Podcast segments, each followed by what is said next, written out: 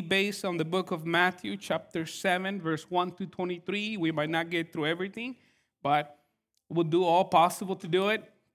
Uh, in this chapter, we learn from the saints of Jesus because he talks about the act of judging, he talks about prayer, asking and receiving, he talks about the narrow way, and he also talks about those that say, Lord, Lord, that give lip service to the Lord, but their heart is really not there. These are things that give us a firm foundation. So we will start from the reading of Matthew chapter 7, verse 1 through 6. Judge not that you will be not judged. For with the judgment you judge, you will be judged. And with the measure you use, it will be measured back to you. And why do you look at the speck in your brother's eye, but do not consider the plank in your own eye? Or how can you say to your brother, Let me remove a speck from your eye, and look, a plank is in your own eye? Hypocrite, first remove the plank from your own eye, then you will see clearly, and remove the speck from your brother's eye. Father, we ask you for wisdom this day. I pray that you will be strong in my weaknesses and that you would bless everyone that showed up to service today. In the name of Christ, your living Son and our Savior, we pray, Lord. Everybody said, Amen. See, uh, this scripture, every Christian knows, don't judge me. We use it very uh, fast. Do not judge me, please.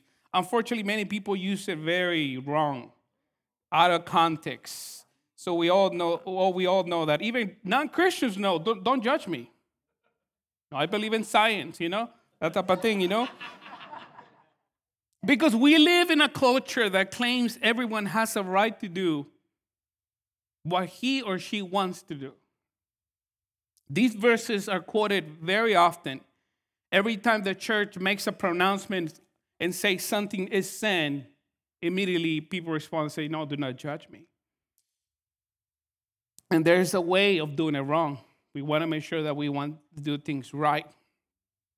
So God gives here two warnings. So that's something we have to look at here. The first thing is that we have to understand that Jesus gave a warning do not judge, or you will be judged but this is in a, in a direct relationship among Christians. It's in a relationship between Christians. The second thing that we have in view here is that here, with respect to the concept of judging, the warning is not the judgment of discernment. We all make judgments, but it's called discerning. You, when you cross the street, you're making a judgment. You're saying that truck is far away, it's not going to hit me. You're always making a judgment. You're evaluating, you're evaluating behaviors, evil or good. You're always make, always called to make a right judgment, not an unjust uh, judgment. You're evaluating when you see your, when you had probably your little children, you probably saw some things you didn't like in the other kid, and you made a judgment. You say, I don't want you hanging out with that kid. It was not because you hated the other kid, but you loved your child. That's what you did. It's a right judgment. So we are calling in the light of God's law to evaluate human behavior and to determine whether it is good or evil, not the motives, the behavior. We cannot guess people's motives. I tell people not to go there, and I, am always correcting our people. Do not tell me what they're thinking, please. I don't even understand my own motives sometimes. We cannot guess other people's motives. So, what's in view here is God saying, do not judge in a condemnation type of way. You know, we don't, this is the thing you have to stay away from. So, other ways of saying this could be don't, don't condemn, because if not, you will also be condemned. See, see a, very, a good example we can go to is the woman caught in adultery. That is a great example. John in the gospel gives the account of the woman caught in adultery. The Pharisees let the offending man go. So, see, they were not exercising justice. They let the man go. They brought the woman. And they brought the woman and they paraded the woman and brought the woman in humiliation to the feet of Jesus. The Pharisees were not looking for a sound judgment or a right judgment.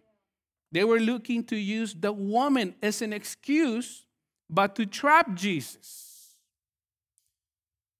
See, the law of Moses said that a person caught in adultery was to be stoned. That's what the law of Moses said. But the, the, uh, the, the Israelites were under Roman occupation, so they were forbidden to exercise what we call capital punishment. Only the Romans were allowed to do that. So, see, Jesus was here facing a dilemma. He had to choose between obeying Caesar or obeying the law of Moses. Because, see, the Pharisees didn't bring this woman because they wanted to do something right for her. They wanted to trap Jesus. We got to remember they hated Jesus. They were the fake. And when the and when the legitimate thing shows up, the fakes don't like that. So obviously Jesus chose. And he chose the law of Moses. He said she should be stoned. So she, he took a side. But then after that, Jesus got down on his knees, and the Word of God says that he began writing in the dust. The Word of God doesn't say what he wrote, stays silent. But many Bible commentaries say that he started writing the sin of the, of the woman's accusers. So then Jesus stood up and said, He who is without sin among you, throw the first stone at the woman. And one by one, all the woman's accusers went away, leaving Jesus alone with the woman. See, at this point, you, Jesus asked the question to the woman, Where are the accusers that accuse you? And the woman answered, They left, Lord. And Jesus said, I don't accuse you, but go and sin no more. See, the only person that really qualified to accuse this woman was Jesus. And Jesus is giving us the example that instead of accusing her, he decided to give her mercy, compassion. But see, he did say that it was wrong to do adultery. He sided with Moses, he didn't side with Caesar. But he told her, Do not go and sin no more. So he, he, chose, he chose a side. See, Jesus had the judgment of discernment, the behavior. He recognized the woman's sin, yet he gave her forgiveness. And that is something that we ought to be fast to give to people. The gift of charity, of compassion, and forgiveness. One thing that defines Christians' life should be forgiveness. Uh, that's, uh, you know, sometimes we say, you know, I forgive, but I don't forget. Well, there's there's kind of two ways of that because yes, you forget in a sense, but in another sense, you you don't forget because see, like if if your purse gets stolen, and there's a brother that came and he has a background where he used to take things that he didn't like, and he took your purse, and you find out that he took your purse, the ushers give it back to you. You forgive that brother. I forgive you, brother, but See, you're to watch your purse more closely when he's close. So you forget, you forgive them, but you're a little more careful now. But you forgive uh, the brother because we're, we're all still in a process. What, so, what God is really, really here referring to is that those that have a critical spirit, always of picking at something, they are not happy unless somebody is unhappy. And there's people with that critical spirit. And that is what God is referring to here when it comes to judging. And that type of judging is the, the what God is asking us to be far away from. See, Jesus is not advocating in the book of Matthew to be just to have an optimistic view of sin. No, no, everything's okay. No, no, no. Jesus sided. He said, This is wrong.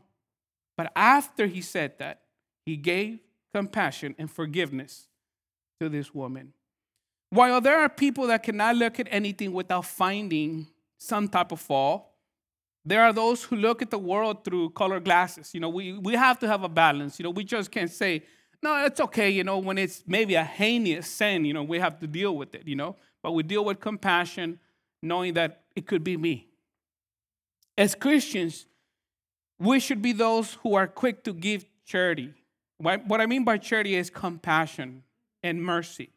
We are should be those that are slow to come to a condemnation of others. We have to be very slow when it comes to do that. See, but the reality is that anything that happens to human beings could happen to anybody. It really could happen to anybody. So the judgment of condemnation does just the opposite. When you exercise judgment of condemnation, it destroys relationships. Nothing ruins the community of a church faster than coming with a very judgmental attitude where you're condemning a person. It destroys relationship. Mercy, forgiveness builds them. It makes them loyal. Jesus calls the attention to our tendency to give judgment. And we have to give the ch- judgment of charity. See, we give that judgment. We already do. But we give it to ourselves. When we sin, we call it, oh, that was a little mistake, a little picadillo. When it was a huge mistake. So we give that, we give the judgment of charity to us, but not to others. And once again, we never judge the motives of others because we cannot possibly know what they're thinking. We can only see the behavior. We are called to see and evaluate because we are to see what's right and obviously what's wrong. Jesus is making the point that nothing will tear up the bar, the church faster than coming with that a really judgmental condemnation type of attitude for others that are still struggling in the faith and that are need our help. If you consider yourself strong, you are to be there for your brother and your sister. That is one of the marks of somebody strong. We help our brothers that are weaker in the faith. Matthew 7, 3 to 5 continues saying, Why do you look at the speck in your brother's eye? Notice how God continues, Jesus continues building on the point. In your brother's eye, but do not consider the plank on your own eye. Or how can you say to your brother, Let me remove the speck from your own eye, and look, a plank is in your own eye? Hypocrite, first remove the plank from your own eye, and then you will see clearly to remove the speck from your brother's eye. So, see here, Jesus uses two objects here.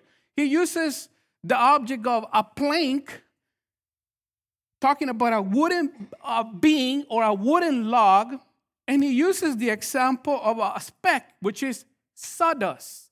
So he's using the example you would find on a carpenter shop. Yes, you know, Jesus was a carpenter. That's what he learned is, is a job. Hint, hint for us young guys. So see, the, the word refers here a very large log when it talks about a plank, a beam in contrast to a speck of dust. Jesus' point is that someone whose eye is covered by a thick plane cannot see clearly. And that's the problem we have as human beings. When we have a plank in our own, we cannot see clearly. So the sawdust in our brothers or sisters that becomes a huge deal, but we cannot see clearly to begin with. This is called justification of the wrong kind. We justify what we do, and we're very critical of what others do. And that's what Jesus is referring to here. One reason God directs the attention to the speck on someone's eye is that, see, when we are critics of others, it distracts us from our own sin. That's what it does. It's easier to pick at somebody else's sin than to pick at our own sin. And like I said, this is how sin destroys human relationships and communities and that is why Jesus is warning us to be careful. If we adopt a judgmental spirit towards others, what goes around will come back around. See, this could happen between a relationship between a, a father and son, where maybe your, your, your son is, you know, is, is going through that teenage rebellion stage and, and you start getting very upset and you start calling him names. You start saying, man, you will never become anything like your brother. And he starts embracing that. I will be sure not to become anything. And, he, and it becomes like an automatic prophecy on them. Instead of uh, working with that young man, I know it's tough sometimes, but we have to exercise also the charity in those, especially in our house, that see us 24 7. See, it's, very, I'll see, it was very easy for me to be a Christian when I was single. Once I got married, oh, that changed. Somebody was watching me 24 7. Oh my Lord, what, did my faith get tested? And I and I sometimes would walk around like a police, spiritual police. You did this, you did that, you know, and and the Lord spoke to my life and said, Do I do that with you? Oh my Lord. I have had one of the one of the most humiliating experiences in a good way in marriage where I have had to face my own fate and say, Am I gonna justify myself or am I gonna learn from this? Am I gonna examine my own heart? So marriage has been, I have uh, I have said this, I have learned more in one, I have grown more as a Christian in one year of marriage than in 10 of being single. It is, it is a lesson. So we are called to be to have the kind of love that covers a multitude of sins. That's what Christ did for us. If we see a speck in our brother's eye, I must, I must cover it with love. That's what I have to do. In my soul, I have to see it. It's hard to think. We usually think bad of people. We have to force ourselves to think good of people because it's for your own good, it's for your heart. People tell me, yeah, but you know he's bad, you know he's evil. I have to force myself to think good of him. See, because this destroys the body of Christ. Over sawdust, which is Jesus' point here. Now, when we execute judgment, we have to execute a, a, right judgment, like I said, but not the judgment of condemnation, but the judgment of discernment. You know, we have to understand that it's discerning. You know, is, is that right? Is that wrong? Not the motives, not what the person's thinking. Was that right? Was that wrong? It's, it's something that it, it informs us of that we are living in the truth and making that, that exercise. Verse 6 says, Our Lord Jesus just had said, Judge not that you be not judged. And then he concludes his course by saying, Do not give what is holy to the dogs, nor cast your pearls before swine, lest they may trample them under their feet and turn and tear you in pieces. Now, I got to remind you that we're talking about building your life on a firm foundation. So we are learning from the sayings of Jesus. We might, we might say he's talking about different things, but he's building a foundation in us. He's building character. He's building the way we deal with God and we deal with each other. You know, uh, somebody say, you know, I wouldn't have a problem in church unless other people wouldn't have problem with me. Well, this is what God is teaching you to love your neighbor as yourself, to love God. And when you love God, you love others. See, in order to obey, we have to be able to discern between what's holy and what's not. See, the dogs in Israel were not little beautiful pets that we have today where you feed them, you take them to the doctor, you put air conditioning for that in their little house. You know, they, they, were, they didn't have the privilege. You know, they were, the dogs in Israel were scavengers. Nobody wanted them. They were like pigs. You know, they were roaming around in the street. So that is what God is saying. So obviously, somebody from Israel knew that you didn't give something good to a dog, to a scavenger. So obviously, here God is referring the, the term dog to a person. Jesus is pointing out that people had the good sense not to give good things to somebody that will not appreciate them. See, there are people who make it their business to hate the kingdom of God, especially here in California. See, Jesus is not advising us to hate such people. That is not the point. But we don't give a pearl of great price to somebody that will not appreciate it. See, a pig would think that an acorn is better than a pearl. They don't know how to tell any better. See, when Jesus sent out the disciples in their mission, he said, Whatever city or town you enter, Inquire who it is worthy and stay there until you go out. And when you go into a household, greet, greet it. If the household is worthy, let your peace come upon. But if it's not worthy, let your peace return to you. And whoever would not receive you nor hear your words when you live apart, when you live apart from that house, or city, shake up the dust from your feet. You see what even uh, Jesus told the disciples? See, if they receive you, your peace will go in there. But if they don't receive you, shake the dust, go to the next house. That's what Jesus is saying. Well, you know, well, it is right. Obviously, I don't want anybody to get the wrong impression, but it is right to care about people that are hostile towards the things of God. We must do that. But we must not spend all our time giving to somebody what they don't want. We have to be discerning, you know? See, when the Apostle Paul went to preach to Athens, you know, people would hear him, some people would listen, some people would mock him, some people would fight with him. So when he finished, some embraced the message and some did not want to hear the message. For those who responded to Paul's message, what did the Apostle Paul do? He spent time with them. He answered their questions. You know, this is called evangelism 101. He spent time with them, you know? It was not just, uh, give me give you this little track. He spent time with them. He gave them time, you know? I'm not saying nothing against tracks. A lot of people come with tracks, you know? We give, we're, we're working on some tracks right now. He talked to them and answered every question he could. But for those who objectively refused to hear the gospel, he didn't spend any more time. He didn't condemn them. He probably just said, you know what? Maybe at another time. Maybe somebody else, you will listen to somebody else. It's not your time. He just left. So, see, in Matthew 7, Jesus is giving us a warning. He was giving us that He has given us the gospel, our salvation, is a pearl of great price. And we just don't give it to people that don't want to and that would not value it. And like I said, the pigs do not value the pigs. To the pigs, their heaven is the mud. And sometimes that is the nature on somebody at that moment. Again, Jesus is not saying that we are to adopt a hard attitude towards people. We always got to express compassion to others. That's the same thing you would want if you would be lost. That is what you would want if you would be lost. You know, but we have to exercise discernment.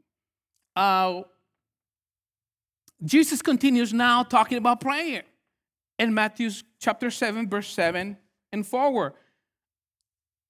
Ask and it will given, it will be given to you. Seek and you will find.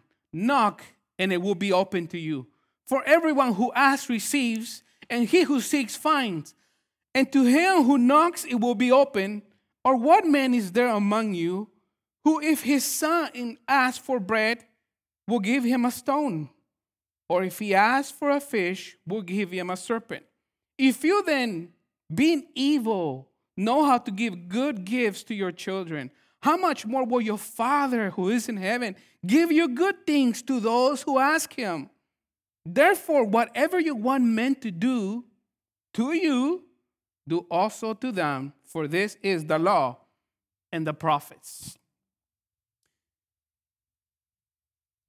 What time do we finish here? Am I done? I see 1010 over there.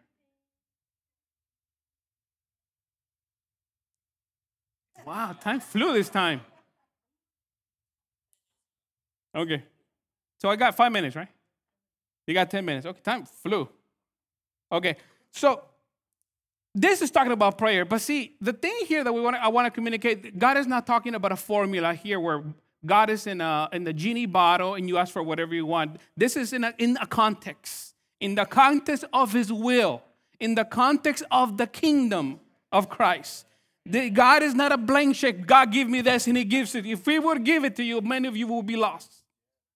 God knows what to give his children. Every time you know your son came to you, you decided what was good for him, what was not good for him. But the thing here that I want to communicate to you is that God talks in he uses three terms here. He talks about ask, knock, and seek. And what that is communicating is persistent prayer. Persistent prayer. You don't ask only once. And here, the best example I could give you is the, the example of the judge and the widow. There was a widow that came to a judge and said, Please hear my case. See, and this judge didn't care for the things of God, he didn't care for justice. he didn't care for this widow. What can a widow offer? Once you were a widow, you had nobody to support you. You were a nobody at that time in antiquity. But that widow kept coming and she kept coming and she kept coming to the judge. And finally, the judge relented and said, I will hear your case. But not because I love you, but because you will not go. That's why the judge did it. And see, and the example that is there is that we need persistent prayer in our life. You know, I know that as Christians, sometimes we walk with a guilt that we don't pray as much as we ought to, but I, I, can, I can share a personal testimony here with you. Once in my life, and I'll finish with this. Once in my life, I was at a real cross point where I, I was supposed to get this job, but the, the, the schedule was, was switched on me. And they said, You're going to work uh, the swing shift, I believe, which would interrupt my whole life that revolves around the kingdom of God, the church. And I struggle a lot with that. Uh, so I, I started praying. I started praying. As a man that I was married now, and I needed to know that my first responsibility was to provide for my wife, to feed her, you know. And your, your first ministry is at home, you know. As, as a husband, your, your, your number one disciple should be your wife, you know, and she should be the one who testifies, yeah, this man is a man of God. So I was really struggling. I started praying, God, please help me. What should I do? Should I take this job? It was going to improve my finances. And I was just praying, praying, persistent prayer. Even my wife knew that there was something wrong with me, and she knew what I was praying about. Is this job just has me, you know, uh, uh, uh, with a lot of distress, and, and I'm asking for God to give me an answer. And I kept praying. And I received a text message. Did you know God can text?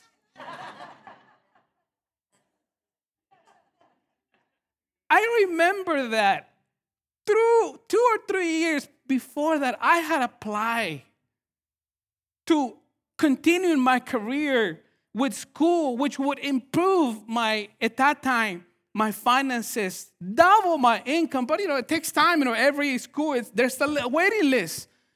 And when I was, I remember I was praying in the patio in my father-in-law's house, and this text, I received this text. It was from that representative I had talked to, and he said, Hey man, guess what? It's your turn. We have opened a new class, and you will start. It's a three-year commitment, and it was with, with my same schedule. It, it was a commitment to finish a little more school in my current career and at the end of that, it was going to double my income. But I was praying. I was persistent. God said, God, you know my life is serving you in my life. I don't want a job to interrupt you. I don't serve it because of money, because God, if you can make it happen and increase my finances in a way that I can serve you, here I am. Persistent prayer. Now, God is not a genie, but I was asking within His will. It was to serve Him. Now, if He would have not given it to me, so be it. I still serve him. But knocking, seeking is talking about persistent prayer. And we need that in our life. And God says, if you remember in the, in the last chapter, verse in, in chapter 6, verse 33, God ends by saying, Seek first the kingdom of God and his righteousness, and all these things shall be added to you. He talks about worrying, anxiety, about your clothing, the place you live. And God says, don't worry about that. Everybody else worries about that. You worry about serving me.